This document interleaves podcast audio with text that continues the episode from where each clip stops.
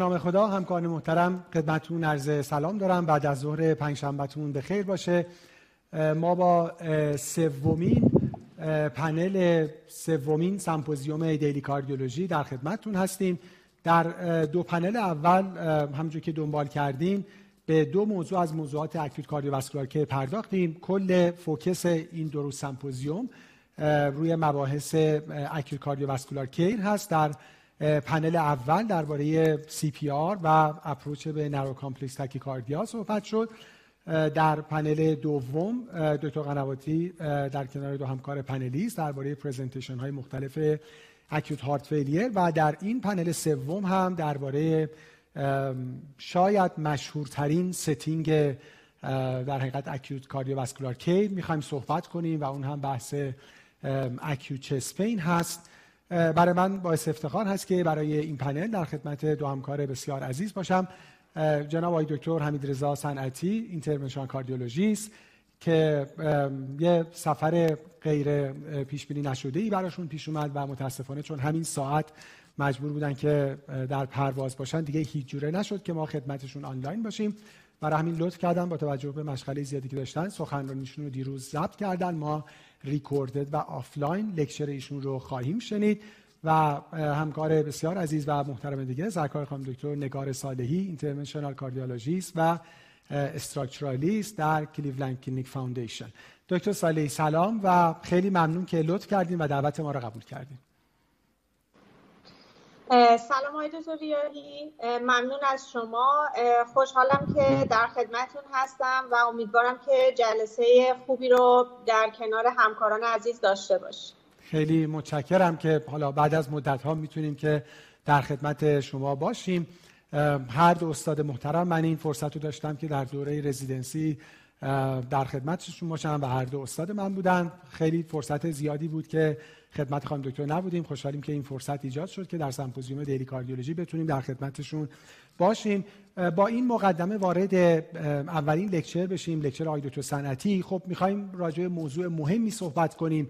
طبیعتا وقتی بحث قلب میشه همیشه اول آدم یاد chest discomfort و chest pain میفته و خب بدونید در registry ها هم دومین علت مراجعه به اورژانس ها acute chest pain هست. بعد از در حقیقت abdominal pain و نکته دیگه این که علیرغم پیشرفت خیلی زیادی که انجام شده البته اینجوری نیست که هر کس با acute chest pain به اورژانس مراجعه کنه حتما ACS داره. راجع به این در lecture اول صحبت خواهد شد و ما هم گفتگو خواهیم کرد. اما اگه بیمار ACS بشه که موضوع پنل دوم هست بالاخره همچنان یک case fatality rate تقریبا 10 درصد در registry های مختلف ما در follow-up سی روزه داریم. به هر صورت مطلب مهمی هست. هم under diagnosisش خیلی مهمه هم اوور دایگنوستیسش خیلی مهمه. یک ویدیو کوتاهی ببینیم به عنوان ترانزیشن و لکچر آیدرو سنتی رو خواهیم شنید و من بعد با خانم دکتر صالحی گفتگو خواهم کرد. متشکرم.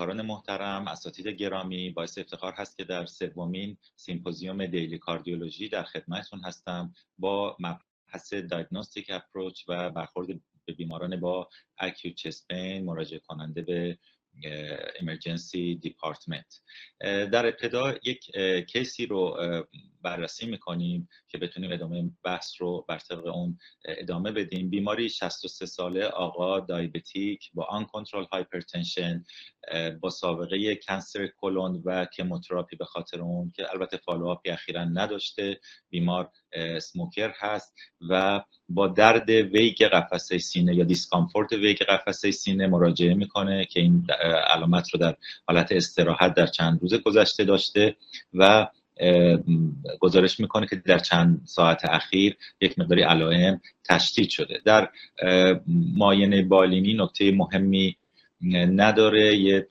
tachycardia line تغییرات ST در ECG نداره. فشار سیستولیک 150 و saturation حدود 90 درصد. اما ابتدا مهم هست که اهمیت این مسئله و درد قفس سینه رو با هم صحبت بکنیم. درد قفس سینه از شایع ترین علل مراجعه بالغین هست. به emergency department حدود 4 5 درصد مراجعات رو شامل میشه و همچنان یک در واقع challenge تشخیصی هست در بیمارانی که به اورژانس مراجعه می‌کنن یا حتی در مراجعه out که ارزیابی کلینیکی دقیق می‌خواد و هرچند علل benign زیادی داره اما علل life threatening مهمی هم داره و بسیار مهم هست که بین این علل علل افتراق ایجاد بکنیم. اغلب علل درد قفسه سینه البته non-specific هست اما باید بدونیم که بسیار شیوع درد قفسه سینه زیاده حدود 20 تا 40 درصد افراد در به صورت در واقع prevalence lifetimeشون هست که با درد قفسه سینه مراجعه کنن که این مسئله در خانم های یک مقدار شایعتر هم هست. و خب CAD چه در خانم ها چه در آقایون شایعترین علامتش درد قفسه سینه هست. و CAD هم خودش جزو علل مهم مرگ و میر محسوب میشه. بنابراین اهمیت این علامت رو ما می‌تونیم درک بکنیم. اما در تمام رنج سنی بیشتر از 50 درصد حدود 50 درصد موارد قفسه سینه علل non-specific دارن. اما بعد از حدود 45 سالگی می‌بینیم که شیوع علل قفسه سینه ناشی از atherosclerosis حالا چه presentation های حاد و چه presentation های stable اون افزایش پیدا می‌کنه. و البته علل دیگه قلبی مثل آریتمی ها heart failure و سایر عللی که ممکنه منجر به درد قفسه سینه هم بشن وجود دارن. البته با شیوع کمتر. علل مختلف noncardiac و در نهایت علل life threatening که تشخیص اونها بسیار اهمیت پیدا می‌کنه. اما نکته مهمی که در ارزیابی بیماران با درد قفسه سینه باید در نظر بگیریم این هست که درد قفسه سینه فقط chest pain چیزی بیشتر از chest pain رو بیماران ذکر می‌کنن به صورت pressure به صورت squeezing tightness در ناحیه قفسه سینه. بنابراین شاید واژه chest discomfort برای اون مناسب تر باشه برای بیان این علامت. البته در guideline ها همچنان از واژه chest pain برای در نظر گرفتن همه این symptom ها ذکر میشه. درد قفسه سینه ای که pattern اون جدید باشه pattern ش duration ش تغییر کرده باشه رو به عنوان acute chest در نظر می‌گیریم. اما بیمارانی که علائم در اونها پایدار هست و precipitating factor های stable ی داره حالا exercise یا emotional stress اینا به عنوان stable chest در, در نظر گرفته میشه.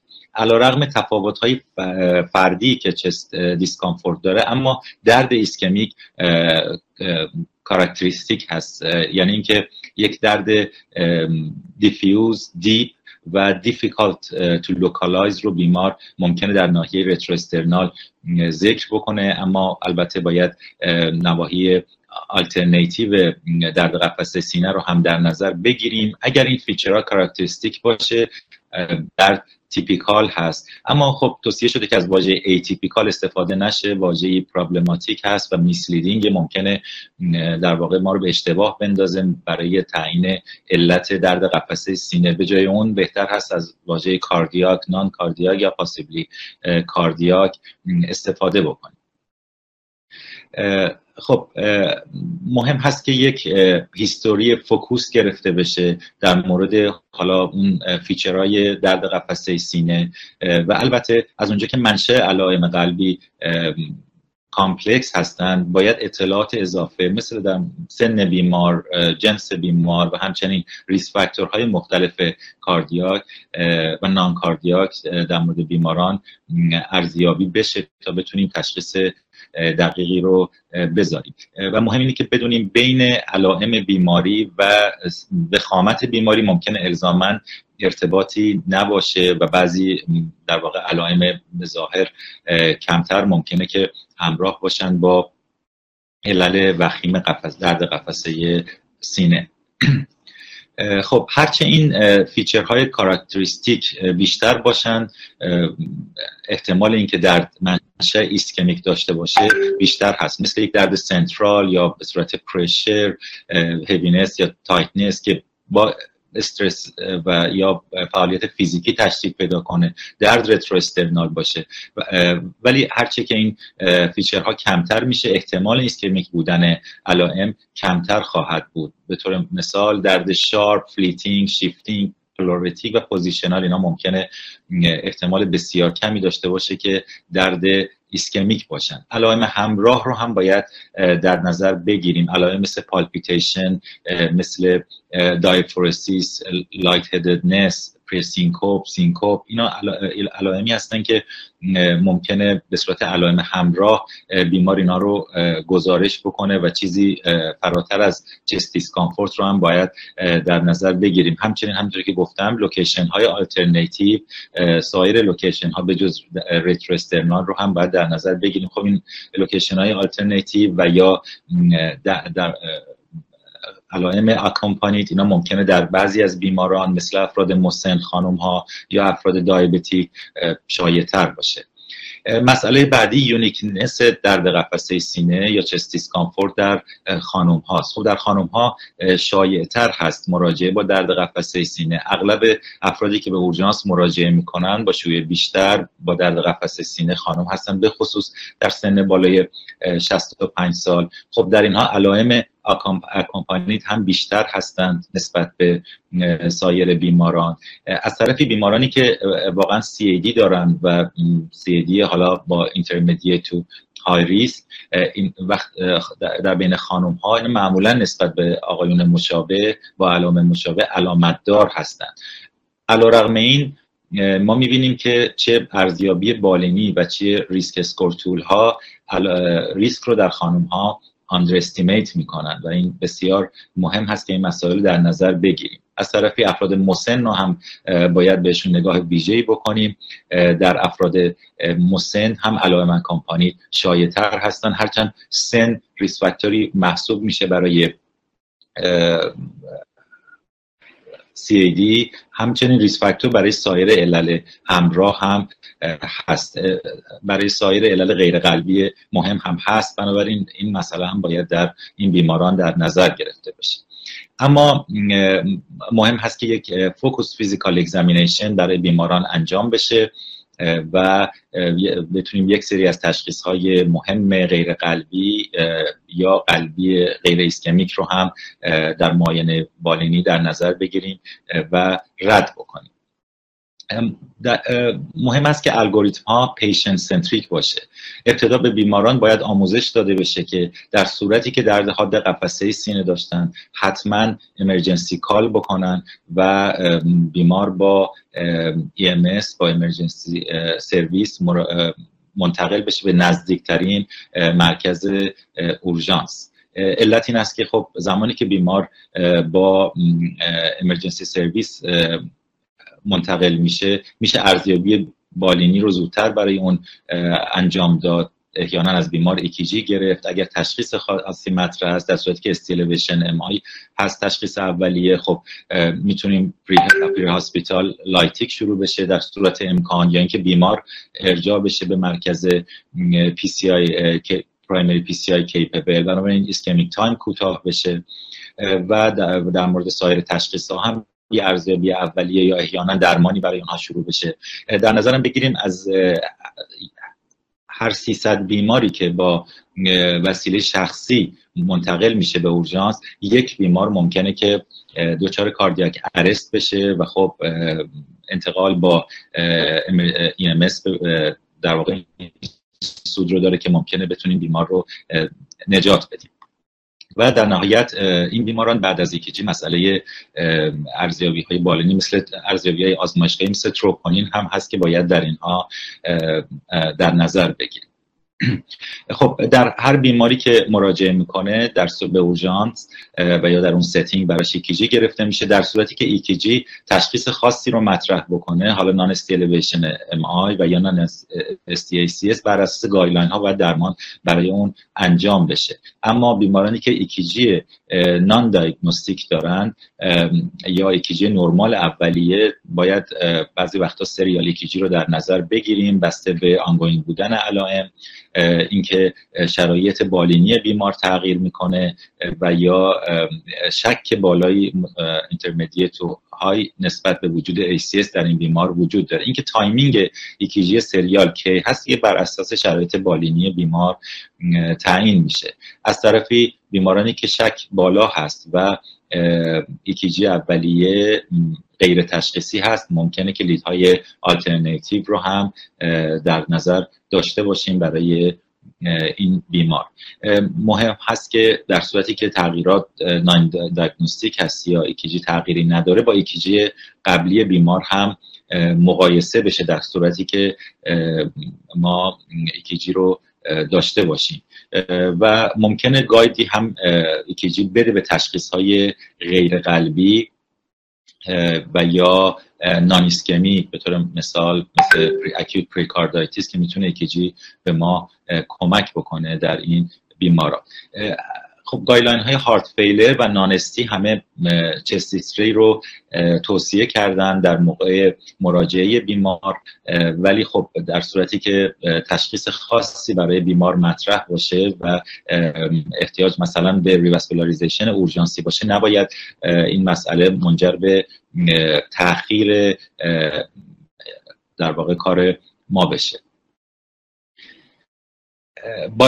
ها نقش کلیدی دارن در تشخیص و همچنین risk stratification بیمارانمون.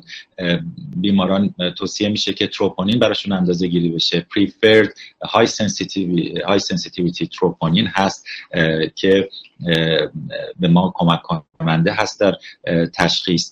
در حضور high sensitivity troponin خب دیگه نیازی به اندازه‌گیری سایر مارکرها از جمله در واقع CKMB نیست. high sensitivity troponin داره حساسیت و ویژگی بالایی هست برای myocard در واقع organ specific هست اما disease specific نیست. سایر علل non-ischemic و ischemic قلبی هم می‌تونن باعث بالا رفتن تروپونین بشن. اما به هر صورت sensitivity بالایی داره negative predictive value بالایی داره و time interval از زمان شروع درد تا افزایش این آنزیم ها کوتاه هست. بنابراین در rule rule in و rule out بیماران می‌تونه کمک کننده باشه. صرف نظر از اینکه علت ischemic cardiac هست یا علل non در واقع ischemic یا non-coronary در واقع بهتر بگم به هر صورت بالا رفتن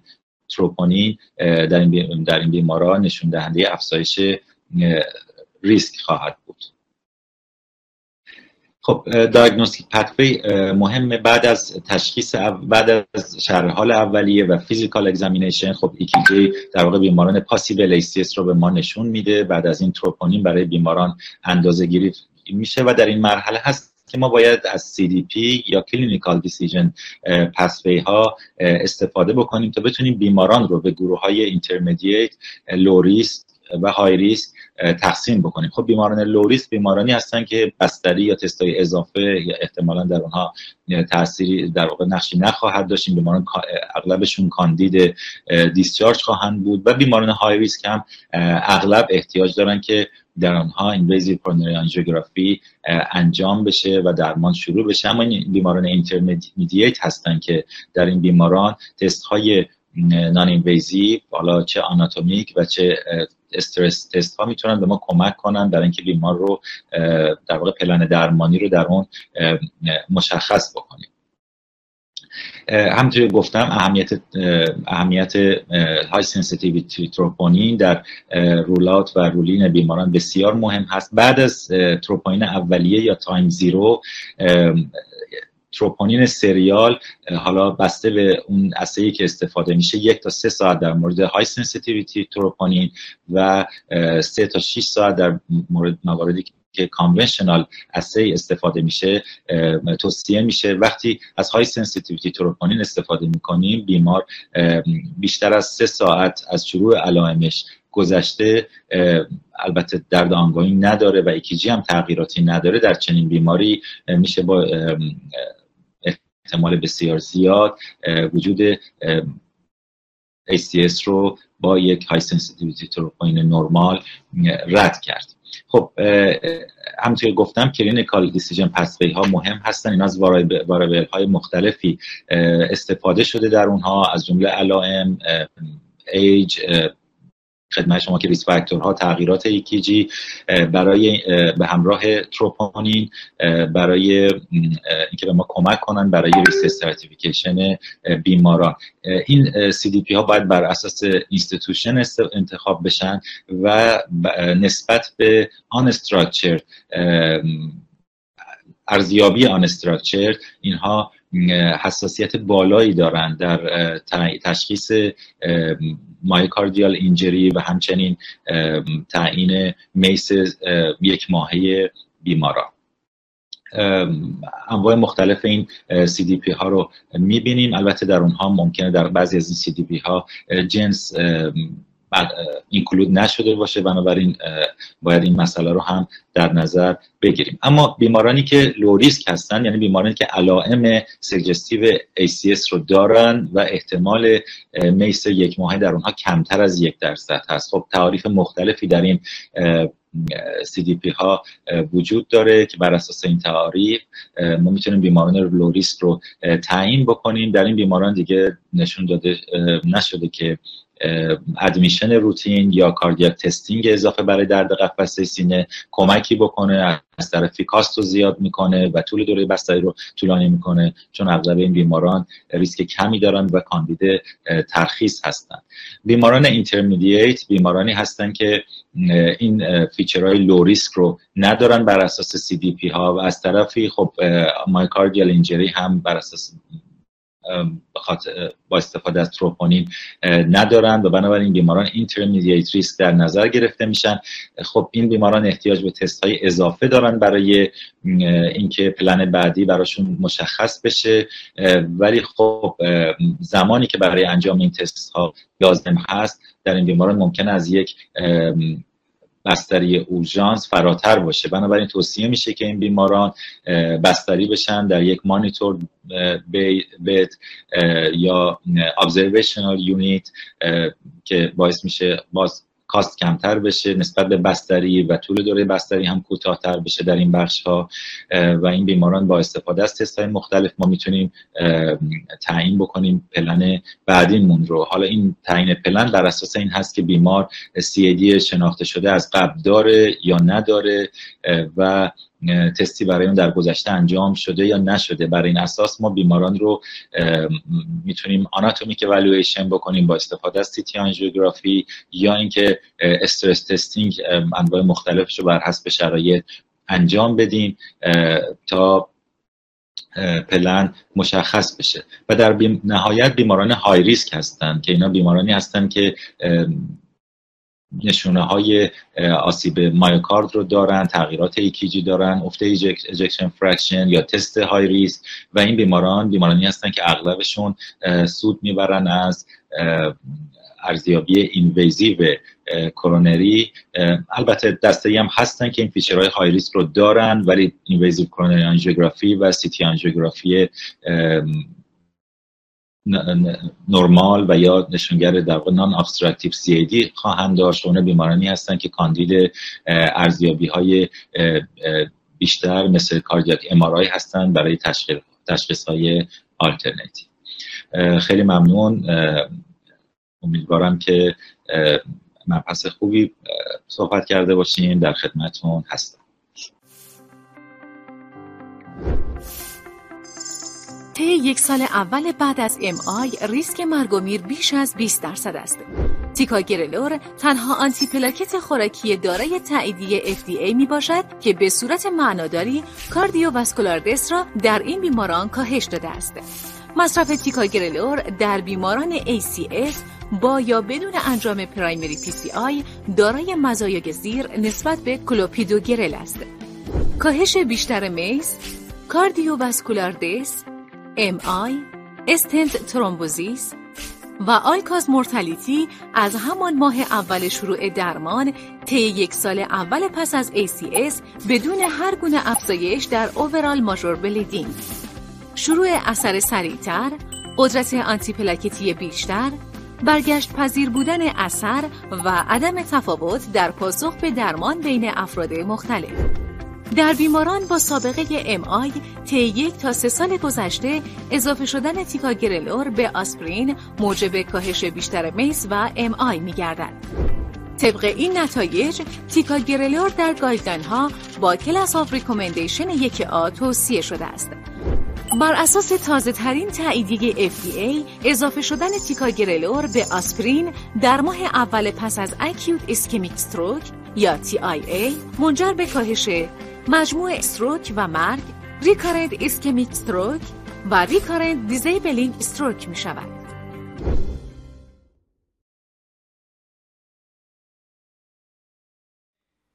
خب خیلی متشکرم از جناب صنعتی و امیدواریم که سفرشون هم به سلامت باشه و دیگه زحمت این قسمت panel discussion هم خانم دکتر با شما خواهد بود دیگه چون با هم همکار و دوست بودین دیگه فکر کنم اشکالی نداره. بعدا به دکتر صنعتی بگین که خلاصه من جایی تو خلاصه discussion رو انجام دادم.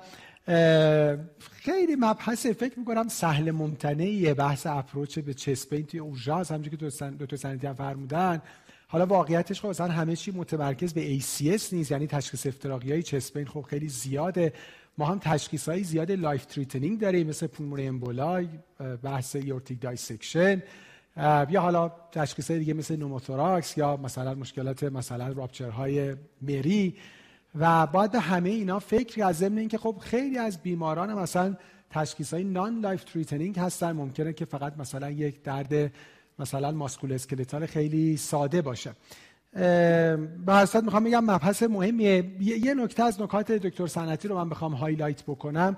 بحث این presentation های atypical هست که خب اصطلاحیه که خب خیلی وقتا منجر به misdiagnosis میشه. در یه سری افرادم خب این misdiagnosis ها بیشتر هست می‌دونیم به خصوص خانم های جوان کسایی که مثلا risk factor ندارن. اینها ممکنه که خیلی راحت توشون ACS rule out بشه در حالی که واقعا ACS هست. اجازه بدید من با یه سوال challenging خدمت شما شروع بکنم. ضمن اینکه حالا هم من توی این قسمت هم توی پنل بعد خیلی دوست دارم که تجربه شما رو هم در مرکز بزرگی مثل Mount Sinai Cleveland Clinic و حالا مرکز دیگه ای که برای residency و fellowship بودیم بشنویم. بیمارانی که خانم دکتر بالاخره یه آنژیوگرافی یا یه سی تی آنژیوگرافی دستشون دارن که نرماله. یعنی اینکه مثلا حالا یه ضایعه 20 درصد 30 درصد گزارش شده یا اصلا یه calcium score صفر دارن و حالا با یه presentation chest pain هم اومده. حالا مثلا مال یه سال قبل دو سال قبل اینا بالاخره هر کدوم یه مثلا warranty period ی بالاخره دارن. این چقدر می‌تونه خیال ما رو راحت بکنه در اینکه مثلا این اتفاق acute chest pain نیست؟ مشخصا بخوام بگم فکر کنید مثلا یه آقای اومده یه سی تی آنژیوگرافی داره مال دو سال قبل یه CAC score صفر داره و مثلا حالا یه ضایعاتی هم مثلا 10 20 درصد گزارش شده.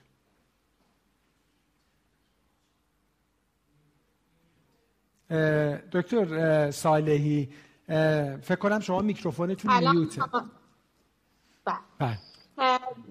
واقعیت اینه که وقتی که ما تستای anatomical داریم مثل سی تی آنژیو یا آنژیوگرافی تا دو سال می‌تونیم تقریبا با درصد بالا رولات کنیم مسائل قلبی رو. ولی خب همونطوری که فرمودین و خودتونم می‌دونین در علم پزشکی هیچ وقت ما صفر یا صد نداریم. و به همین دلیل اگر که بازم مریض میاد دردش تیپیک ریس فاکتور داره و ریس فاکتوراش زیاد مثلا آغاز دیابتیکه و در تیپی که آنزیما رو فکر می‌کنیم بوردرلاینه به نظر من و با توجه به تجرباتی که دارم ارزش بررسی مجدد رو داره. اگر این تشخیص شیش ماه پیش بود به هر حال زمانی که از اون نرمال گذشته هم موثره. اگه مثلا دو ماه سه ماه پیش آمده اینا بوده احتمالش کمتره. و, و یه نکته هم که من highlight بکنم شما فرمودین این لغت آناتومیکه یعنی حداقلش اینه که گول تستای physiologic قبلی رو نباید بخوریم درسته؟ یعنی مریض حالا اگه با مثلا اسکن نرمال اومده چون اون داره perfusion نشون میده ممکنه مریض ازای 40 درصد داشته اصلا flow limiting نبوده اسکن کاملا نرمال بوده یا stress echo تست ورزش کاملا نرمال بوده و خب بالاخره علت پاتوفیزیولوژی ACS هم plaque rupture هست. و خب مریض بالاخره دچار این حادثه شده. ولی تستای آناتومیک پس تا یه حدود من داشتم قبل گفتگومون یه registry هم نگاه می‌کردم. مثلا در یه registry اینجوری بوده که کسایی که آنژیوگرافی نرمال داشتن حتی مثلا تا ده سال اینا حدود 89 درصد MI نداشتن. یعنی حالا به قول شما حالا تا هرچی خب نزدیکتر به این سی تی آنژیو یا به آنژیوگرافی نرمال حداقل تا حدود زیادی یه خود خیال آدم راحت می‌کنه که ایونت ما ایونت اکیوتی نیست. سوال بعدی که حالا من سوالی هم که تو این فاصله من همینجا یه نکته دیگه هم بگم. اینکه 20 درصد یا زایه 50 60 درصد داریم هم فرق می‌کنه. چون ما می‌دونیم که احتمال زایات اکیوت روی مدرد لیژن ها بیشتر از زایات به قول معروف. حتی اگه شما یه lesion 80 درصد calcified داشته باشین شانس اینکه اون abrupt closure بشه کمتر از یه lesion 50 60 درصد هستش. این هم موثر هستش. در تصمیم گیریم بله درسته. خیلی متشکرم. یه نکته دیگه که توی presentation دکتر صنعتی هم بود به نظرم خوبه که highlight بکنیم این که خیلی شکل دردم نباید ما رو گول بزنه. یعنی اینکه مریض دردش sharp ه یا pleuritic ه باز مثلا تو registry ا مریضای ACS تو بعضی registry ها 22 درصد درد sharp داشتن یا مثلا حتی 13 درصد درد pleuritic داشتن. یه نکته دیگه که من باز می‌خوام ببینم این malpractice آیا در مراکز کشورهای well developed هم وجود داره یا نه؟ اما متاسفانه هنوز که هنوزه بیمارانی رو می‌بینیم که مراجعه کردن با یه acute chest pain به یه مرکزی و آزمایشی که دستشونه در کنار تروپونین یه CKMB هم چک شده. در حالی که الان تستای اضافه تر بر تروپونین حالا در بخصوص در همین guideline ESC که دکتر صنعتی بر اساس اون present می‌کردن این یک class of recommendation سه داره. می‌خوام ببینم آیا واقعا جایی جایگاهی بالاخره استفاده حال بدتر از اون که CPK خیلی موقع چک میشه. آیا تستای اضافه تر مشخصا مثل CK-MB جایگاهی داره یا نه؟ و آیا بالاخره اونجا هم داره همچنان استفاده میشه یا این خلاصه over چی بهش میگم prescription مال ما هستش؟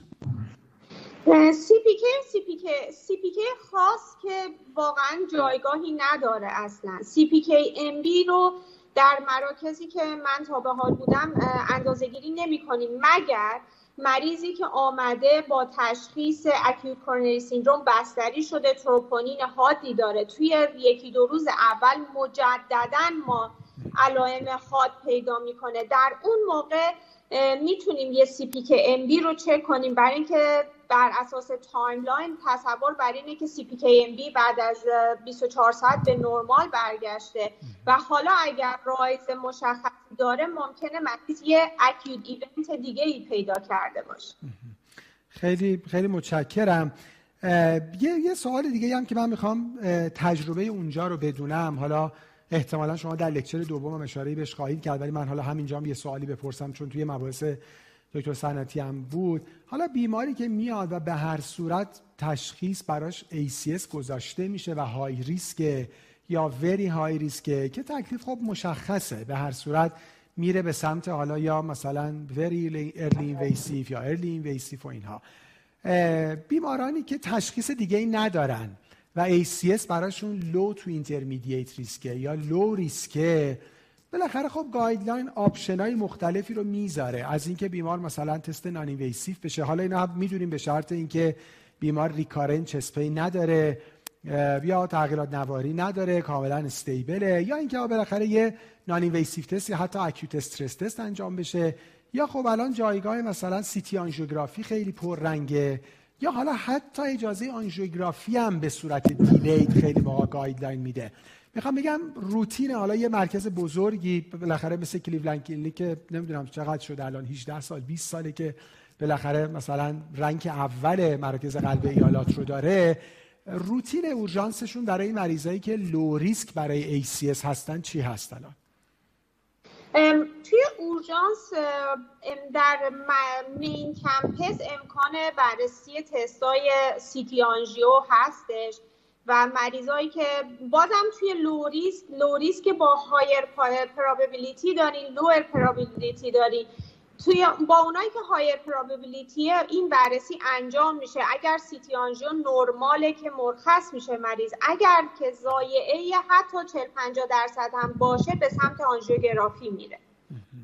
ولی اینکه در اورژانس در مراکز مختلف در ایالات هم چه تصمیمی می‌گیرن این کاملا بر اساس امکانات موجود در اون مرکز. و متخصص موجود در زمان 24 ساعت روز هستش.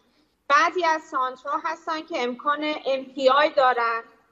حتی اگه مریض با میاد فقط دوره رست MPI انجام میدن. اگر ضایعه defect ی نشون بده میرن به سمت آنژیوگرافی بعضی ها CT می‌کنن.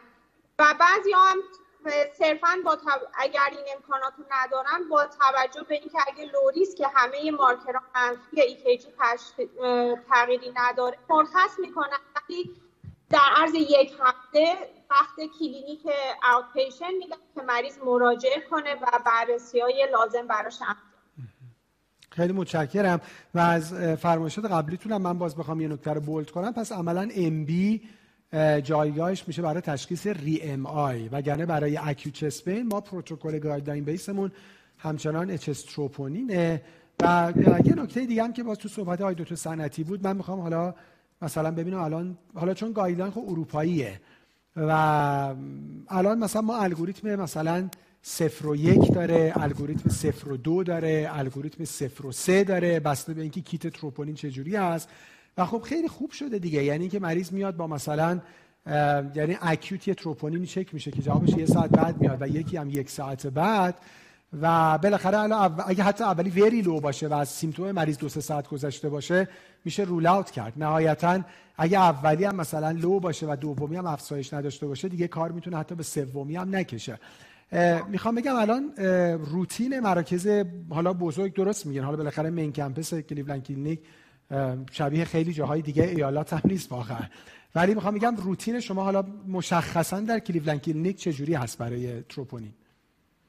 صفر همه مریض هایی که میان صفر رو دارن یک هم اندازه گیری میشه. بر اساس صفر و یک تصمیم گیری میشه که نوبت سوم هم اندازه گیری بشه یا نه. خب، پس پروتکل در صفر و یکه. اگه صفر و به شرطی که حداقل سه ساعت از شروع درد مریض گذشته باشه. اگه مریضی میاد میگه من الان نیم ساعت دردم شروع شده و ما چک می‌کنیم منفیه و علائمش های که اونو نمی‌تونیم رولات کنیم. مجبوریم که سه ساعت بعد رو هم اندازه بگیریم درسته. خیلی متشکرم. و به صورت چیزی که به نظر میاد البته واقعا خب HS troponin اون دوره silent MI رو هی کوتاه کرده دیگه. بالاخره با توجه به اینکه high sensitive ه چون حالا تروپونای نسل قدیم خب خیلی زمانی طول می‌کشید تا بخواد بره و حالا هم که شما فرمودین اگه سه ساعت از علائم مریض گذشته حتی یه تروپوین صفرم اگه زیر limit detectable باشه می‌تونه برای ما acute MI rule out بکنه. ولی چیزی که مهمتره و شما هم چندین بار بهش اشاره فرمودین که مهم اینه که هر مرکز با توجه به امکاناتی که داره خودش پروتکلی داشته باشه. بگه آقا من دسترسی به کیتای تروپوین هم اینجوریه. الان مثلا تستای noninvasive هم اینجوریه. یا به قول شما مثلا من CT دارم. بالاخره یه شکل uniform ی در اورژانس وجود داشته باشه برای approach به chest pain که بالاخره staff بدونن که باید چیکار کنن. خیلی ممنونم. من حالا بقیه سوالات رو می‌ذارم برای بعد از lecture شما. یه ترانزیشن کوتاه یک دقیقه‌ای داشته باشیم. لکچر قام دکتر صالحی رو میشنویم و بعد من باز در خدمتشون خواهم بود برای ادامه گفتگو.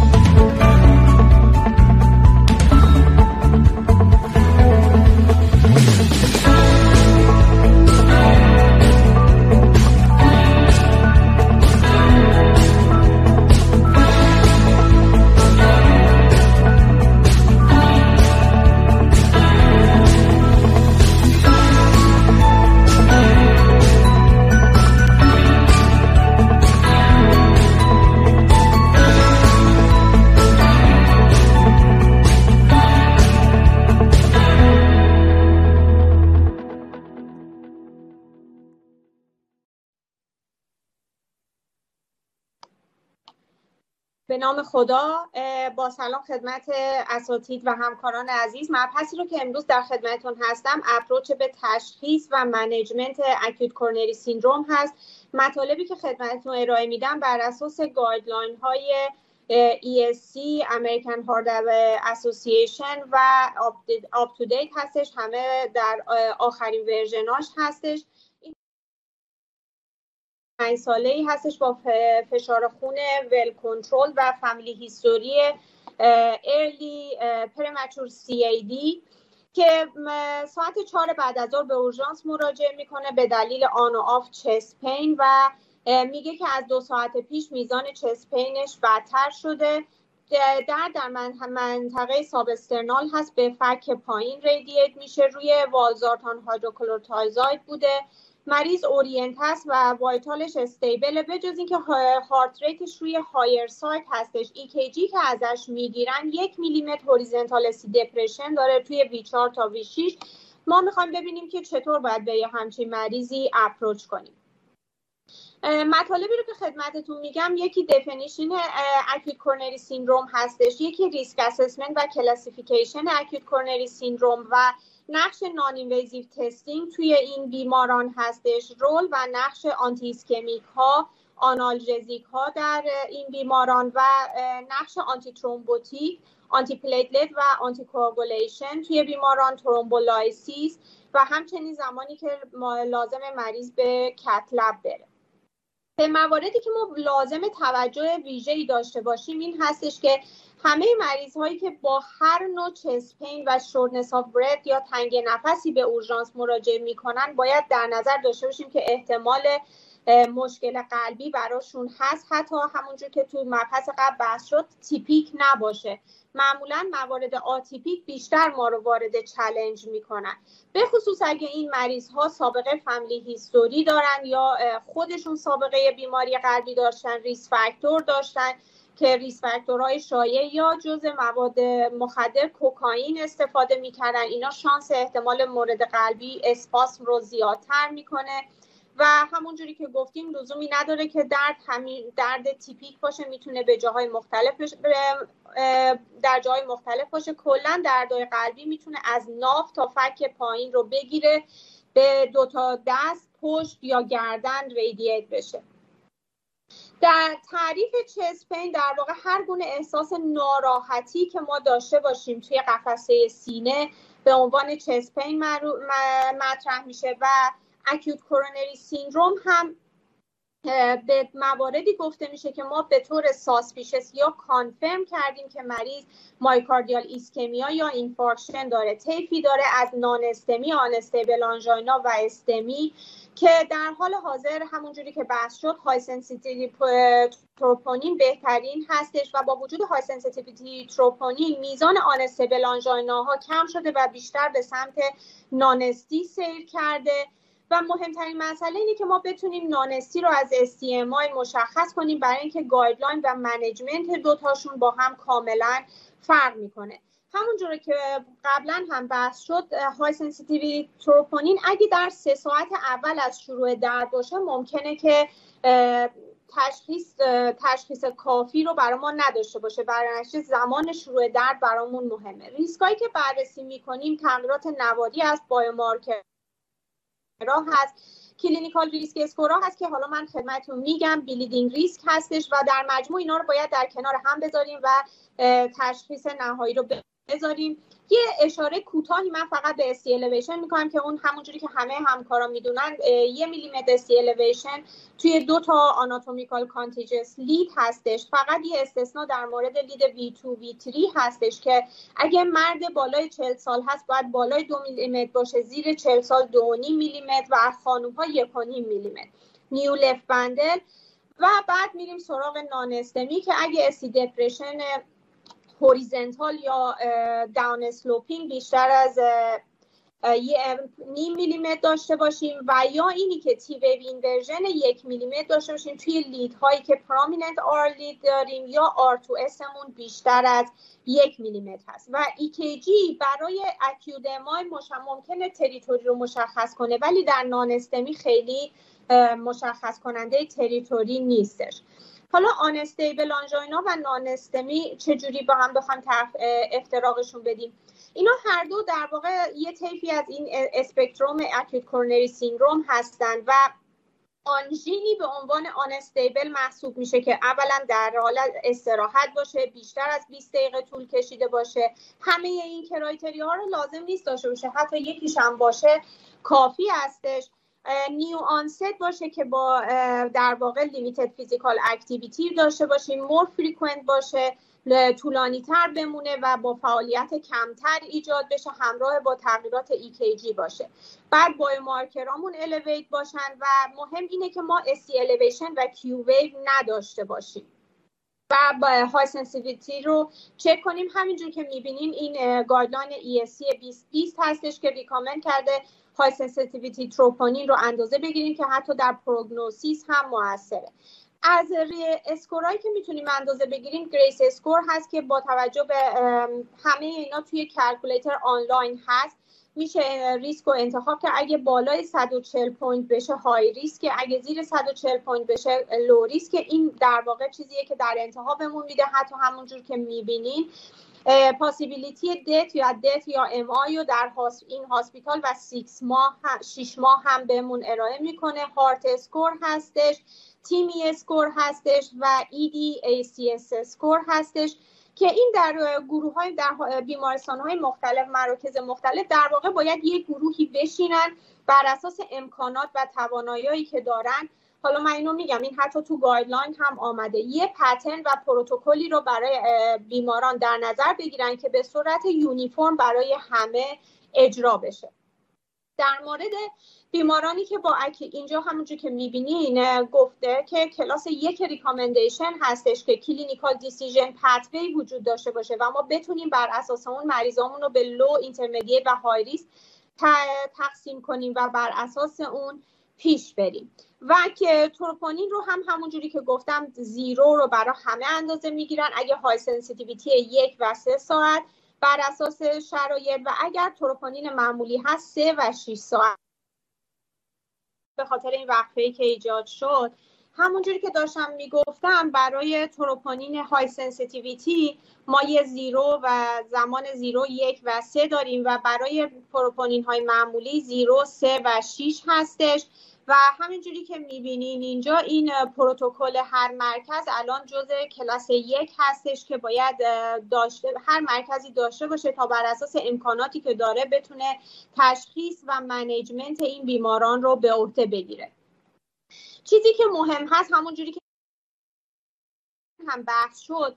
یه سری گروه های خاصی هستن که ممکنه که در واقع آندر بشه ریسک درشون و آندر داشته باشن. خانم ها جز مهمترین گروه هستن و همینطور ممکنه که افرادی که با atypical chest pain یا علائم atypical مراجعه می‌کنن و یا کسانی که در واقع در گروه های racial و یا ethnicity های مختلف هستن. در آمریکا ما African American ها رو داریم که اونها هم ریسکاشون در واقع underestimate میشه diagnose براشون برای اینکه گروه های پرخطری هستن در سن علامت دار میشن و ممکنه که miss بشن. همون جوری که می‌بینین الان در guideline های AHA این مسئله در واقع underdiagnosis خانوم ها ذکر شده و گفته شده که وقتی خانوم ها با مشکل chest pain مراجعه می‌کنن باید حتما علل قلبی براشون با وسعت بیشتری در نظر گرفته بشه و حتی با علائم atypic هم اونها این بررسی براشون انجام بشه. این دیگه الگوریتم خلاصه ای هست برای اینکه بخوایم ببینیم چجوری به مریضای acute coronary syndrome approach کنیم. همونجوری که گفتیم اگر که suspicious هستن صفر و یک و ما اندازه گیری می‌کنیم. اگر که هر دو منفی بود که خیلی و علائم دیگه هم very low risk بود که rule out میشه مریض discharge میشه پایینش گفتم بر اساس امکانات می‌تونه کارهای تشخیصی مختلفی انجام بده. اگر هم از ابتدا بالا بود یا دلتای مثبتی داشتیم که رولین میشه و مریض باید بره بستری بشه توی سی سی یو و بر اساس کرایتری های دیگه درمان آنژیوگرافی انجام بشه براش. مهم اون قسمت آبزرو یا آدرس هستش که این وسط قرار می‌گیرن. اونا مواردی هستن که ما ممکنه از نوبت سوم تروپونین لازم باشه استفاده کنیم یا از اکو تا بتونیم به یکی از دو سمت اونها رو سوق بدیم. این هم باز خلاصه ای از همین مطالبیه که خدمتتون گفتم. اینجا هم دکتر سنتی هم این اسلاید رو نشون دادن و در واقع ما اگه مریضی میاد که acute coronary syndrome history و physical ش رو می‌گیریم ECG رو می‌گیریم. اگر بر اساس اینا مشخصه که در واقع non-cardiac cause داره که کاملا تستای قلبی براش لزومی نداره انجام بشه و اگر هم که possibility acute coronary syndrome براش مطرح میشه. باید اول تروپونین رو چک کنیم و بر اساس پروتکل مرکز مریضا رو بریم و تقسیم کنیم به low intermediate و high risk low risk ها می‌تونه هیچ کار تشخیصی دیگه انجام نشه مرخص بشن. high risk ها هم اگر high risk ن early invasive و اگه very high risk هستن زیر دو ساعت باید براشون آنژیوگرافی انجام بشه. و intermediate risk ها هم یه سری تست های تشخیصی حالا میگم خدمتتون imaging یا در واقع MPI یا CT انجام میشه و به یکی از این دو گروه سوق داده میشن. EKG همونجوری که می‌بینین ممکنه که در مراحل اولیه nondiagnostic باشه یا یه EKG حتی نرمال داشته باشیم. اگر مریض علائمش پایداره در این موارد لازمه که ما EKG سریال بگیریم. و اگر تغییراتی توی EKG سریال نشون داده بشه اون هم برامون ارزشمند هستش و حتی اگه مریضی علائم EKG اولیش کاملا نرماله و فقط کاملا نرمال نیست consistent با acute coronary syndrome chest pain ش ادامه پیدا می‌کنه ما می‌تونیم باید ECG رو تکرار کنیم. بعضی از اینها ممکنه تغییراتی پیدا کنن ST پیدا کنن و برن جز category ST elevation MI این در واقع تست های noninvasive ی هستش که ما ممکنه بخوایم برای مریضای acute coronary syndrome مون انجام بدیم. یه سری resting test داریم یک سری هم provoked یا stress test داریم. resting test ها رو مریضایی که با چسپینیان اگه امکانات هر کدوم از اینا باشه میشه براشون انجام داد که در واقع یا MPI انجام میدیم که همون rest ش رو انجام میدیم و مریضی که در حال chest pain ه اگر ایسکمی نشون بده در واقع مثبت محسوب میشه. اکو انجام میدیم برای wall motion abnormality یا لویه و یا CT برای دیدن آناتومی یا CT score که می‌تونیم انجام بدیم. اگر بخوایم provoked stress test انجام بدیم که همون گروه intermediate یا low risk رو بیشتر شامل میشه اینا باید اولا مطمئن باشیم که همه علامتاشون برطرف شده.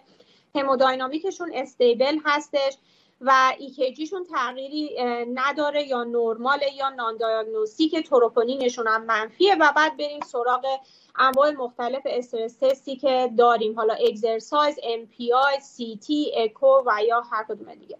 اینجا من براتون توضیح میدم که قبلا هم گفتم همون جوری که گفتم. اگر که بخوایم که resting test انجام بدیم در واقع MPI یا اکو بهترین روش ها هستن که می‌تونن اگر زایاتی رو به ما نشون بدن ما رو به سمت انجام آنژیوگرافی سوق بدن. و یا اینی که اگر که بخوایم stress test بدون imaging انجام بدیم توی low تا intermediate risk که می‌تونیم CT یا MRI انجام بدیم. CT یا MRI اگه ما توی اون گروهی بودیم که non-cardiac در واقع pain بود ولی non-ischemic cardiac pain ها هم مد نظرمون بشه با CT و MRI بعضی از اون rule out ها رو هم می‌تونیم rule out کنیم و می‌تونه کمک کننده باشه برامون.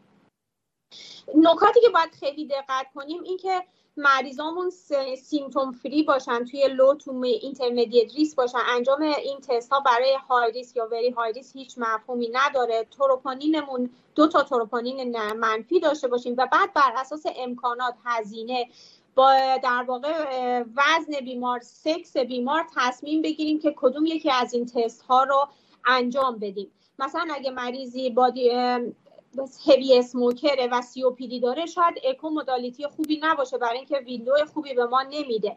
یا اگه خیلی چاق هستش MPI می‌تونه در واقع attenuation breast یا دیافراگم برای ما ایجاد کنه. باید به این نکات حتما دقت داشته باشیم.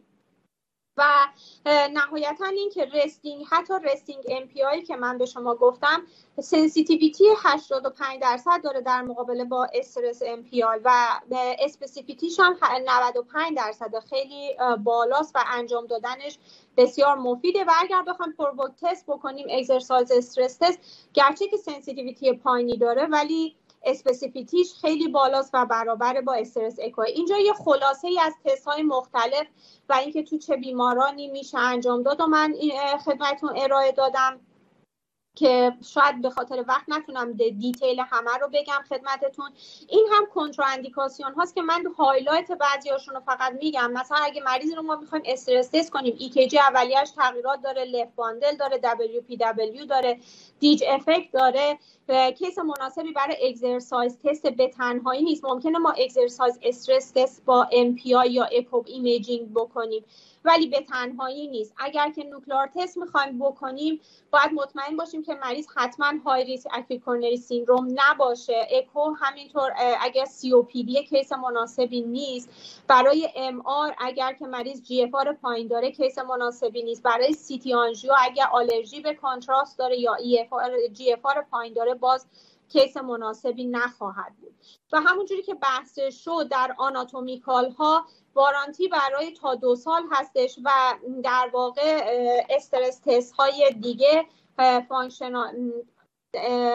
functional ها بیشتر تا یک سال هست. به این نکته باید حتما دقت کنیم که اگه مریض نرماله ولی علائمش پایداره و مرتب مراجعه می‌کنه. ما ممکنه جز اون balanced ischemia باشیم و می‌تونیم تحت عنوان اینکه مریض discrepancy بین symptom و نان تست داره برای به سمت آنژیوگرافی سوقش بدیم. و در موقع من گفتم که با همه این کارهایی که می‌کنیم هنوز ما ممکنه که یه سری مریض های دسته کوتاهی رو میس کنیم با وجود همه این تمهیداتی که برمیگزینیم. کسایی که بیشتر ریسک میس شدن دارن خانمای زیر 55 سال هستن نان واید امریکن ها هست. البته این بر اساس guideline های امریکا هست. در هر کشوری خودشون باز هم می‌تونن اینو مشخص کنن که چه گروهی از نظر race و ethnicity در ریسک بیشتری قرار دارن که مریضایی که با shortness of breath مراجعه می‌کنن و ECG نرمال یا non-diagnostic دارن. اینایی که 20 miss میشن حدود 8 درصد ممکنه acute MI باشن و 9 درصد unstable angina داشته باشن. حالا اگر ما مریض رو تشخیص دادیم acute coronary syndrome هست چه کار باید برش بکنیم؟ اکسیژن میدیم در صورتی که saturation ش زیر 90 درصد باشه. nitro رو استفاده می‌کنیم ولی به صورت sublingual تا سه دوز هر پنج دقیقه و اگر بر اساس اون بعد تصمیم می‌گیریم که IV nitro نیاز داره یا نداره بر اساس اینکه مریض هنوز symptom داره یا نه. نکاتی که باید خیلی در موردش دقت کنیم این هست که مریض severe AS نداشته باشه HCM یا hypertrophy cardiomyopathy نداشته باشه. اگه RV infarct هستش و hypotensive هست نمی‌تونیم nitro رو بدیم. برادیکاردی شدید یا تاکیکاردی شدید نباید بدیم. و اگه مریض phosphodiesterase 5 inhibitor استفاده کرده مثل وایاگرا نباید مصرف بشه.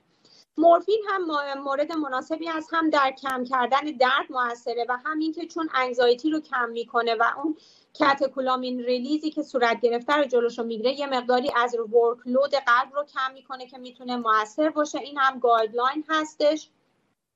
برای anti-ischemic ها قبلا معتقد بودن که beta blocker رو هر چی زودتر شروع کنیم ولی الان میگن در مورد بتا ها باید یه کمی احتیاط کرد. اگه مریضی بالای 70 سال rate بالای 110 داره فشار زیر 120 که اینا مریضایی هستن که شانس cardiogenic shock توشون بیشتر هست. IV beta blocker رو توی emergency department بهتره که استفاده نکنیم و در حتی در 24 ساعت اول هم تجویز نشه. اگه مریضی ما از EF ش خبر نداریم بهتره که beta blocker رو توشون ندیم.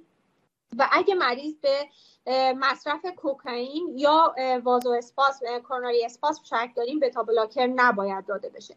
این هم یه اسلایدی در مورد مکانیزم های مختلف antiplatelet ها و anti ها هستش که حالا بر اساس guideline ما DAPT رو باید شروع کنیم. اولین چیزی که توی اورژانس برای همه مریض ها باید داده بشه آسپرین و loading dose آسپرین هستش که بین 100 تا 300 میلی گرم هستش. و بعدش هم برای P2Y12 ها الان معتقدن که potent تر موارد potent تر مثل ticagrelor یا prasugrel باید استفاده بشه. مگر اینکه حساسیت داشته باشن یا در دسترس نباشه که بخوایم از Plavix استفاده کنیم و pre-treatment توصیه نمیشه به خصوص تو مریضایی که می‌خوایم early invasive بریم. بهتر آناتومی مشخص باشه که اگر لازم به انجام جراحی شد دادن P2Y12 inhibitor هیچ مانعی برای جراحی نشه. و معمولا هم اگر ما الان با این داروهای potent ی که داریم اگر قبل از بعد از آنژیوگرافی و قبل از شروع PCI ها اینا رو load کنیم اینا سریع اثر می‌کنن و مشکلی برای ما ایجاد نخواهد کرد. اینا این چیزی است که بر اساس characteristic های هر مریضی clinical presentation شون comorbidity اشون اینا رو باید همه رو در کنار هم بذاریم و تصمیم بگیریم که چه نوع antithrombotic و antiplatelet ی برای این مریض ها استفاده کنیم بین ریسک ischemic و bleeding. تصمیم بگیریم بتونیم بالانس پیدا کنیم. اینم موارد مختلف antiplatelet ها هست که حالا من به طور خلاص خاص اینجا میگم خدمتتون. اینجا راجع به آسپرین هست که یک هستش جز داروهایی هستش که باید در اورژانس حتما load بشه. P2Y12 می‌تونه prasugrel باشه. که با دوز 60 میلی گرم loading dose ش هست 10 میلی گرم daily dose معمولش هست. اگه مریض زیر بالای 75 سال هستش یا زیر 60 کیلو 5 میلی گرم در روز استفاده میشه. ticagrelor هستش که 180 میلی گرم loading dose شه و 90 تا BID استفاده میشه. اینا معمولا potent تر هستن و onset of action شون سریعتر هستش برای همین superior هستن نسبت به Plavix. ولی اگه در دسترس نیست یا آلرژی وجود داره می‌تونیم از Plavix استفاده کنیم. prasugrel به طور خاص history TIA و stroke براش مهم هست جدای از وزن و سن که اگر اینا مورد وجود داشته باشه نباید استفاده بشه. ticagrelor اگه به مریض دادیم ممکنه shortness of پیدا کنه. که به صورت گذرا هستش باید دقت بکنیم. می‌تونه علت های دیگه تشخیصی باشه. در واقع دیفرنشیال داگنوسیس علائم دیگه ایسکمی باشه یا به خاطر این باشه هر دو رو باید در نظر داشته باشیم. تو بیتری این هیبیتورا الان به صورت قبل از بیمارستان اصلا توصیه نمیشه به دلیل اینکه باعث افزایش ریسک خونریزی شده بوده و در موارد خاصی بر اساس burden thrombus یا حین آنژیوگرافی ما ممکنه تصمیم بگیریم که ازشون استفاده کنیم. چیز دیگه که باید حتما در اورژانس loading dose ش به مریض acute coronary syndrome داده بشه هپارین هستش با دوز 70 تا 100 unit در per kg که معمولا توی اورژانس میدیم. همراه استاتین هم باید load بشه. برای maintenance ما DAPT و لازم داریم. اگر مریض هیچ ریسکی نداره contraindication ی نداره طبق guideline دوازده ماه هست هنوز. ولی اگر که بر اساس شرایط خونریزی یا ریسکای دیگه مطالعاتی انجام شده که می‌تونیم short DAPT مثل 6 ماه یا بعضی مواقع حتی سه ماه رو در نظر بگیریم و پیش بریم. anti ها هم همونجوری که گفتیم برای non-STEMI و توصیه میشه هپارین می‌تونیم استفاده کنیم enoxaparin می‌تونیم استفاده کنیم و هیچ کدوم اینا اگه حتی تصمیم اولمون invasive نباشه و بخوایم سویچ کنیم رو به invasive ممانعتی برای ما نداره. ما پروتکلی داریم که بر اساس زمانی که گذشته برای هپارین که خیلی راحته enoxaparin بر اساس زمانی که گذشته تصمیم می‌گیریم که چه loading dose ی رو در cath lab استفاده کنیم.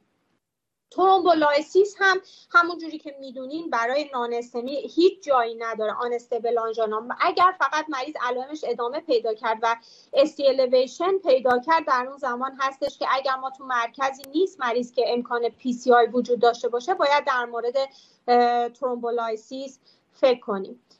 در حال حاضر همون جوری که خدمتتون گفتم در واقع timing ی که برای آنژیوگرافی تصمیم می‌گیریم کی ما مریض آنژیوگرافی کنیم بر اساس high risk یا very high risk تقسیم بندی میشه که من خدمتتون توی اسلایدهای بعد میگم. اینجا هم فقط اینکه معمولا الان اگر مریض acute coronary syndrome میره cath lab radial به femoral ارجحه DES معمولا استفاده میشه new generation DES ها. حتی می‌تونه short term DAPT داشته باشه اون مانعی نیست. و DAPT هم که به طور کلی توصیفش رو کردیم این در مورد STEMI ه که بحث امروز ما نیستش. timing invasive ما هستش که immediate invasive یا همون زیر دو ساعت برای very high risk هستش و یا early invasive هستش که توی 24 ساعت اول هستش در صورتی که GRACE score بالای 140 داشته باشه. این مهم هستش اون immediate invasive اگه مریض تو center ی هستش که PCI در دسترس نیست جزء پروتکل هایی هست که مثل استمی باید امکان انتقال مریض باشه و مریض منتقل بشه. چه مریض های های ریسک هستن. من اینو میرم توی این اسلاید بحث می‌کنم. چون اینجا وری های ریسک رو هم گفته. این مریضی که اگر به هر حال جزء کتگوری اکویت کورنری سیندروم قرار گرفت اگر که وری های ریسک بود که hemodynamically unstable بود cardiogenic shock بود recurrent refractory chest pain داشت life threatening arrhythmia داشت mechanical complication ها پیش آمده بود یا acute heart failure ی که مطمئن باشیم مربوط به این درد هستش.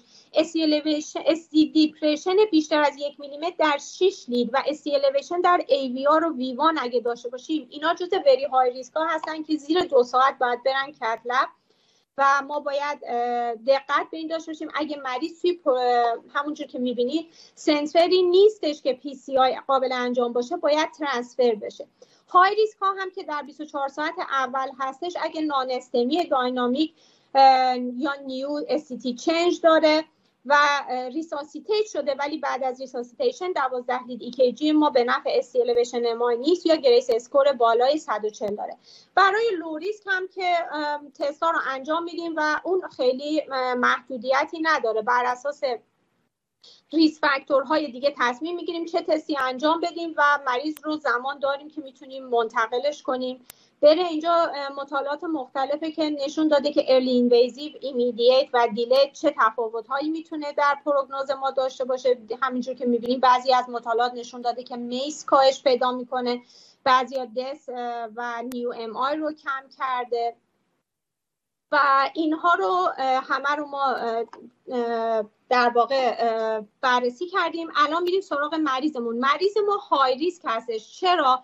چون که درد دردش افزاینده بود و تغییرات نواری داشت. با همین دوتا گفتیم هر کدوم از اینا باشه جز های ریسکا محسوب میشه. در نتیجه زیر category early invasive قرار می‌گیره که زیر 24 ساعت هستش. مریض رو باید admit کنیم در vignette مون ما تروپونین نداشتیم. در نتیجه باید hs troponin رو برای مریض بفرستیم. توی ER لازمه که آسپرین رو load کنیم. saturation ش رو نداشتیم. اگه زیر 90 درصده باید اکسیژن بدیم. nitro رو امتحان کنیم. بر اساس contraindication اش رو دقت کنیم. حتما در این مواردی که می‌خوایم بریم early invasive باید یه lab set کامل بفرستیم از coagulopathy CBC پلاکت که بعدا برای تصمیم گیری روی نوع antiplatelet DAPT و موارد دیگه برای ما کمک کننده هستش و آمادهش می‌کنیم برای same day این هم GRACE score ی هستش که در واقع من اندازه گیری کردم. البته من کراتینینش رو خودم گذاشتم و با این توجه به این هم بازم 99 point گیره که زیر 140 هستش و بر اساس GRACE score high risk محسوب نمیشه. با تشکر اگر که سوالی باشه در خدمتتون هست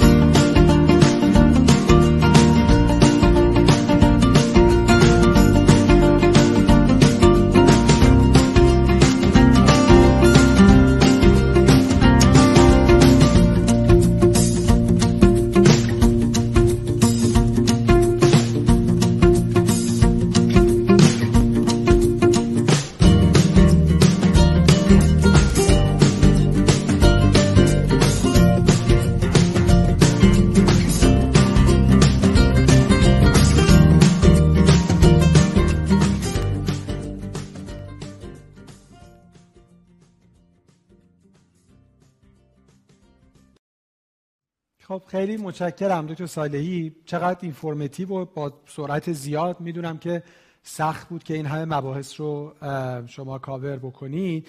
حالا حتما فرصتی میشه همکاری که دارن آنلاین برنامه رو دنبال می‌کنن حتما یه جاهای یه گوشه یه چیزایی نوشتن که بعدا برن باز با detail ببینن. وقتمون خوبه. تقریبا یه 15 دقیقه فرصت داریم که من سوالات رو از خدمتتون بپرسم. ولی بذارید من از طرف شما این موضوع رو مطرح بکنم. باز سر بحث آتیپیک چون یه بحثی که همیشه مطرح میشه الان شما اشاره کردین. تظاهرات آتیپیک در گروه های شایع از جمله در خانم ها و همیشه صحبت میشه که چرا شما یه چیزی رو تیپیک می‌گیرین و بعد مال ما رو میگین آتیپیک. و خود این خیلی ترمینولوژی جالبی نیست.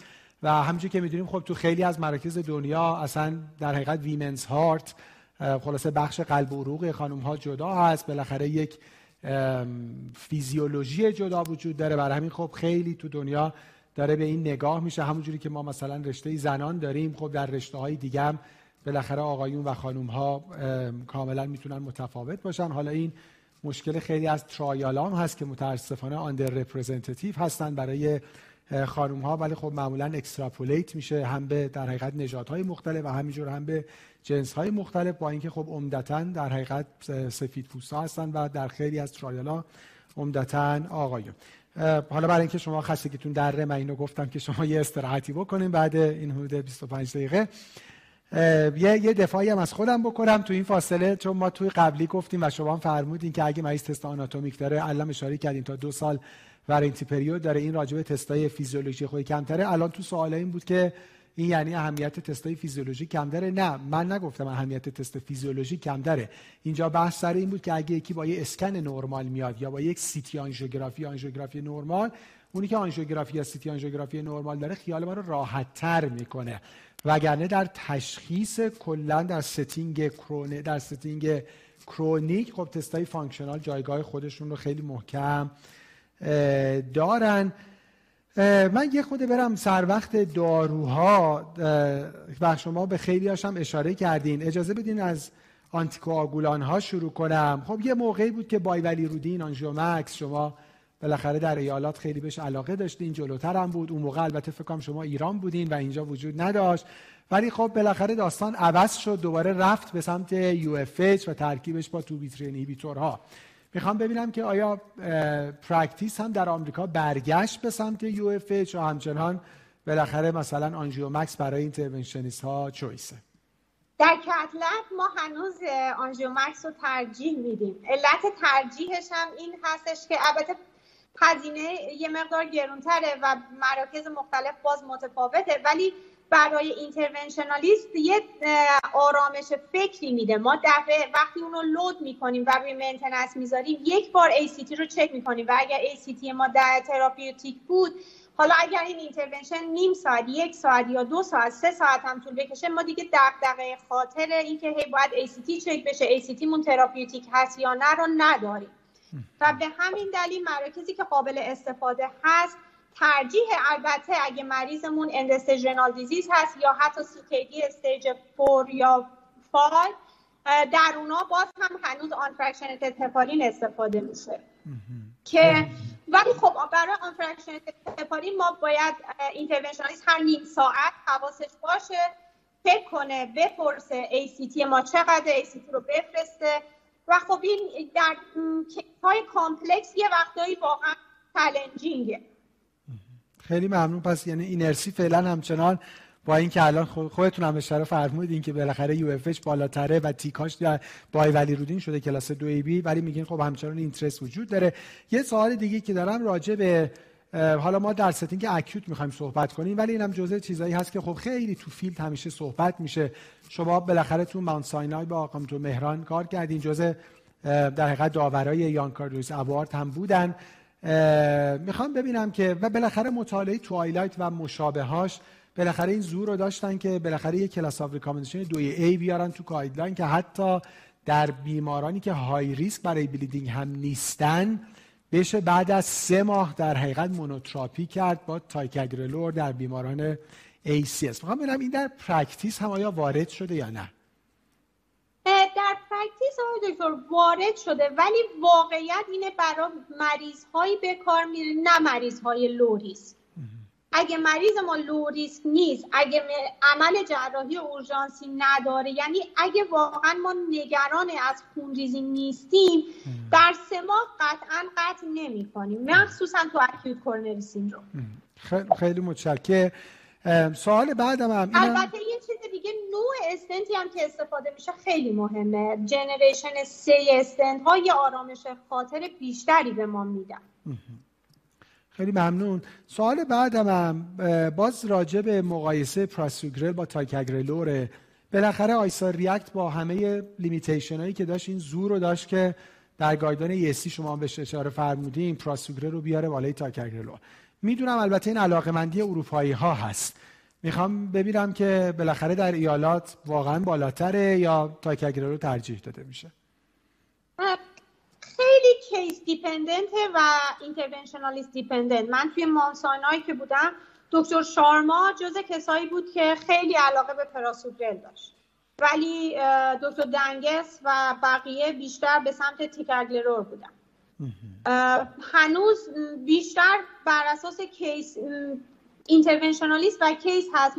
مضافم بر اینکه برای prasugrel باید خیلی مراقب باشیم. حتما سوال در مورد history stroke و TIA باید پرسیده شده باشه. برای اینکه ریسک bleeding و intracranial bleeding ش قطعا بالا. خیلی ممنون. و یه, یه سوال دیگه راجع به بحث pretreatment که شما بهش اشاره فرمودین. بالاخره guideline که سریحه یعنی میگه pretreatment اگه قرار early invasive بشه class of recommendation ش سه‌س و تازه اگه مریض قراره که فعلا medically manage بشه و late براش یعنی late strategy باشه برای تازه اونم class of recommendation دوی B ه در setting های ما که خیلی malpractice ه یعنی اینکه حالا در setting acute که هیچی در setting chronic هم pretreat انجام میشه. یعنی گویی کسی guideline رو باور نکرده که ما می‌تونیم یه چند ساعتی وایسیم و آناتومی رو ببینیم و بعد تصمیم بگیریم که می‌خوایم چی کار کنیم. حالا من با سوالم attitude شما در اونجاست. یعنی آیا واقعا اونجا مریضا pretreat نمیشن برای ACS اگر که STEMI نباشه نمیشن. ولی در STEMI میشن بله. رو load می‌کنن مریض یه package داره package STEMI در اورژانس که این پنج تا رو می‌گیره و میاد بالا. بله نه صحبت non-ST elevation acute syndrome ه واقعا pretreat نمیشن مریضای non نه. خیلی من یعنی فکر اینا اینا جزء چیزایی که حالا کلا تو پزشکی اینرسی خیلی زیاده. یعنی تا بیاد یه practice یه واقعا کلی طول می‌کشه. یه, یه نکتهش هم این که حالا من نز... یعنی همیشه اینو تو این پنل هم گفتیم که پاتوفیزیولوژی خوبه واقعا. ولی پا با pathophysiologically thinking نمی‌تونیم practice کنیم. ما چاره ای نداریم به جز اینکه تابع trial ها باشیم. و بالاخره pathophysiologically آدم میگه که خب من دوست دارم مریضم مثلا آنتی پلاکت بگیره حتی تو این چند ساعت ولی خب بالاخره trial ها اینو نشون ندادن یه, یه سوال دیگه ای که دارم راجع به بحث در حقیقت full revascularization در مریضای non-ST elevation acute coronary syndrome ه guideline اجازه full revascularization میده. البته در index PCI مثلا class of recommendation دوی B رو میده. ما البته در همین AHA session اخیر 2023 مطالعه BIOVASC و داشتیم که نشون داد که حتی در index PCI هم اگه بیمار full revascularization بشه outcome بدتر نیست و میشه این کار انجام داد. سوال اینه که الان اونجا practice در non-ST elevation syndrome چی هست؟ آیا FFR guided ه آیا late ه یا آیا نه؟ همون اول روتین full revascularization ه نه اول روتین که نیستش. اگر مریضمون جز گروه های high risk ه و واقعا severe two vessel disease three vessel disease ه PCI انجام میشه. توی هم اگر نه مریض رو در واقع فقط culprit رو PCI می‌کنن و می‌تونم بگم پنجا پنجا توی same admission میارن برای revascularization عروق بعد. پنجا پنجا بعد از سه تا چهار هفته. خب پس یعنی هر دو استراتژی انجام. بالاخره داره انجام میشه. یه سوال دیگه الان شما اشاره فرمودیم به معیار GRACE که خب یکی از معیارهاییه که برای اینکه ما تصمیم بگیم بیمار ما هم شما زحمت کشیده بودین حساب کردین. باز سوال هم اینه که در routine practice آیا استفاده میشه یا فقط مال guideline و text ه؟ توی بعضی از اورژانس ها استفاده میشه. همونجوری که گفتم بعضی از مراکز مثلا Mount Sinai یه تیمی رو مشخص کرده بود اینا نشسته بودن و برای اینکه واقعا اورژانس شلوغی داره و حقیقتا خیلی سخته. اگر که بر اساس این الگوریتم نخوان پیش برن تا من مریضا میس میشن این کار انجام شده بود. بعضی از اورژانس بعضی از مراکز دارن و این به هر حال به نظر من کمک می‌کنه که یونیک بشه مریضایی که میان. چون ممکنه پزشکی توی اورژانس هست من اگه باشم ترجیح بدم انجام بدم شما ندین یا بالعکس. ولی یه نکته که من می‌خوام همین رو بگم این الگوریتم لازمه تو گایدلاین اومده. ولی ما به عنوان پزشک باید همیشه مریض رو در نظر بگیریم. واقعا هر مریضی برای خودش جداگانه است. و فقط نمی‌تونیم بگیم من این الگوریتم رو پیش رفتم نیست. مریض یه کاغذ و مداد نیست که ما بر اساس اون بخوایم پیش بریم. هر مریضی بر کلینیکش بالینش تصمیم گیری واقعا براش ممکن متفاوت باشه. خیلی ممنون. در این در پایان نکته مهمی فرمودین. یعنی ما تو پزشکی خلاصه one size fits all یا free size نداریم. اگه اینجوری بود بالاخره خب یه کامپیوتر می‌تونه جای ما تصمیم بگیره. بگه این مثلا troponin increase اینجوری و نهایتا art medicine اینه که البته آدم اینا رو بدونه و نهایتا case by case بتونه تصمیم بگیره. چون حالا ممکنه همکارای مثلا جوانتر یا حتی trainee های پزشکی هم ببینن مثلا ما از زمان student ی خودمون اینا یادمونه چون حالا بحث approach to chest pain بود و بالاخره pulmonary embolism هم مطرحه این بالاخره اسپان کیوتری تیتری یه جوری شبیه یه قانونی انگار شده بود که ولی واقعیتش اینه که باید بدونیم که واقعا نه sensitive نه specific ه یعنی نه اگه نداشت آمبولی ریه نیست نه اگه داشت یعنی حتما آمبولی ریه است. یا rely کردن مثلا به ECG اول 50 درصد MI ها رو می‌تونه miss بکنه یا تو registry ها اصلا 41 درصد مریضای non-ST elevation اصلا تغییرات نواری ندارن. ولی متاسفانه خیلی موقع با یه نوار نرمال مثلا میگن نه مریض مثلا چیزیش نیست. خب این بالاخره کنارش این تروپوین های high sensitive اومده تروپوینش کنارش risk score ا اومده و جالبه یعنی guideline اینقدر به art یعنی به اینقدر به judgment clinician اهمیت میده که میگه حتی اگه تغییرات نواری نداشتیم تروپوینامون منفی بود مریض chest pain ش recurrent نبود و ما همچنان شک داریم که بیمار acute coronary syndrome ه می‌تونیم بریم سر وقت تستای نان بیمار رو مثلا بریم اسکن استرس حالا و یا مثلا CT آنژیوگرافی. و خیلی متشکر من دو تا سوال کوتاه دیگه یکی اینکه اگه بیماری معمولا سوالی که مطرح میشه روی آسپرین maintenance بوده و الان ACS آیا نیاز به load آسپرین داره یا نه؟ سوالی که برای من رسیده. load ش می‌کنه load یعنی حتی اگه مریض می‌گرفته ترجیح میدین که مریض بله. load بشه. حتی پلاویکس اگه مریض روی پلاویکس هم بوده میاد ما load می‌کنیم. خیلی متشکرم. 600 نه 300 میلی گرم آخرین سوالم گرچه حالا چون یه دقیقه وقت داریم در setting acute نیست ولی من خودم هم دوست دارم که practice شما رو اونجا بدونم. همین در guideline non-ST elevation ACS ESC هست در guideline CCS هم هست. اونم بحث extend کردن در حقیقت یه add-on antithrombotic به آسپرینه در setting chronic. حالا بیماری یه سال دو سال از stenting ش گذشته.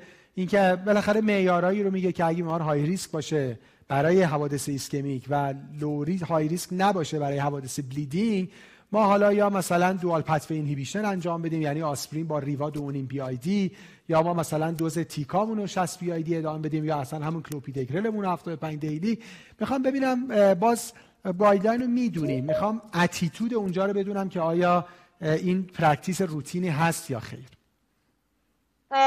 مریض اندیکاسیونی برای anticoagulation داره یا نداره؟ نه مریضی که اندیکاسیون anticoagulation نداره اما high risk مثلا فکر کنیم multivessel CAD پلاس پی ای دی مالتی وسل سی ای دی پلاس هفرف پلاس دیابت پلاس سی کی دی اینا موارد high risk ه معمولا monotherapy رو انتخاب می‌کنن بسته به شرایط مریض شرایط اقتصادی مریض و نوع بیمش و trend پزشک یکی از این داروها انتخاب میشه. مثلا اگه peripheral vascular disease هست شاید روی Xarelto low dose بیشتر تمایل باشه. میگم معمولا همه رو کنار هم می‌ذارن ولی ادامه میدن. بله خیلی متشکرم. الان آسپرین هممون می‌دونیم که داره زیر سوال میره با مطالعات. بله. در خیلی موارد مختلف خیلی جاها شاید پلاویکس رو ادامه بدن. بله واقعا. یعنی آسپرین هی روز به روز هی نقشش در primary prevention که تقریبا از بین رفته و حالا بله. قبلا که ما مطالعاتی داشتیم اخیرا مطالعه PANTHER که هی کلوپیدگرل انگار که در secondary prevention هم می‌خواد از آسپرین بیاد بالاتر. دکتر سالی خیلی متشکرم. خیلی گفتگوی لذت بخش بود. برای من که خیلی آموزنده از دکتر سنتی هم که آفلاین با ما بودن نبودن خیلی متشکرم. امیدوارم که این گفتگو برای شما هم مفید بوده باشه و نهایتا به care بهتر بیماران کمک بکنه. من همراه همکاران پنل از خدمتتون خداحافظی می‌کنم. حدود سی دقیقه می‌تونیم یه استراحتی بکنیم و بعد آقای دکتر قنواتی با پنل چهارم امروز با شما خواهند بود. خیلی متشکرم. خدا نگهدار. خیلی ممنون. Meet Elise. She was diagnosed with atrial fibrillation a few years ago. A successful surgery helped with the symptoms, but now she needs to take blood thinning medication and has been prescribed a vitamin K antagonist to manage the thickness of her blood for the rest of her life. That means Elise has to test her blood regularly to get the right dosage. At first, she'd meet with her doctor, who would write the lab order. At the lab, after waiting for her appointment, they'd perform a venous blood draw. After the blood draw, Elise would go home and wait for her results to be sent from the lab back to her doctor. Finally, the doctor would call with her results and communicate any adjustments to her medication that would be needed. As you can imagine, Elise got tired of all the driving and the waiting. Elise wasn't alone, and the doctor's administrators noticed the growing dissatisfaction and inefficiencies that sending their patients to the lab was creating. To offer a better experience to their patients on vitamin K antagonists, the doctor's office implemented in-office testing units. When Elise found out, she was ecstatic. Instead of driving to the lab, they just did a simple finger stick at the office, got the results immediately, and recommended any dosage changes before she even left the room. No more trips to the lab, no more blood draws, and no more waiting. She thought this was the life until a friend told her about patient self-testing one night at bingo. It had never occurred to Elise and her husband what life could look like without regular visits to the doctor. They couldn't help but get excited about making their dreams of traveling a reality. She decided to ask her doctor about it. Patient self-testing is a great option for you. You can take the same test we use here in the office on the road, and we'll still be in touch to adjust your medication dosage if needed. What a difference. Instead of being tied to going to the doctor's office or the lab, Elise does her own finger stick and gets her results from the road.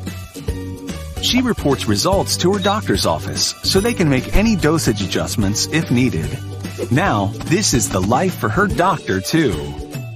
Patient self-testing improved the office workflow, which means he's spending less time on logistics and more time with patients.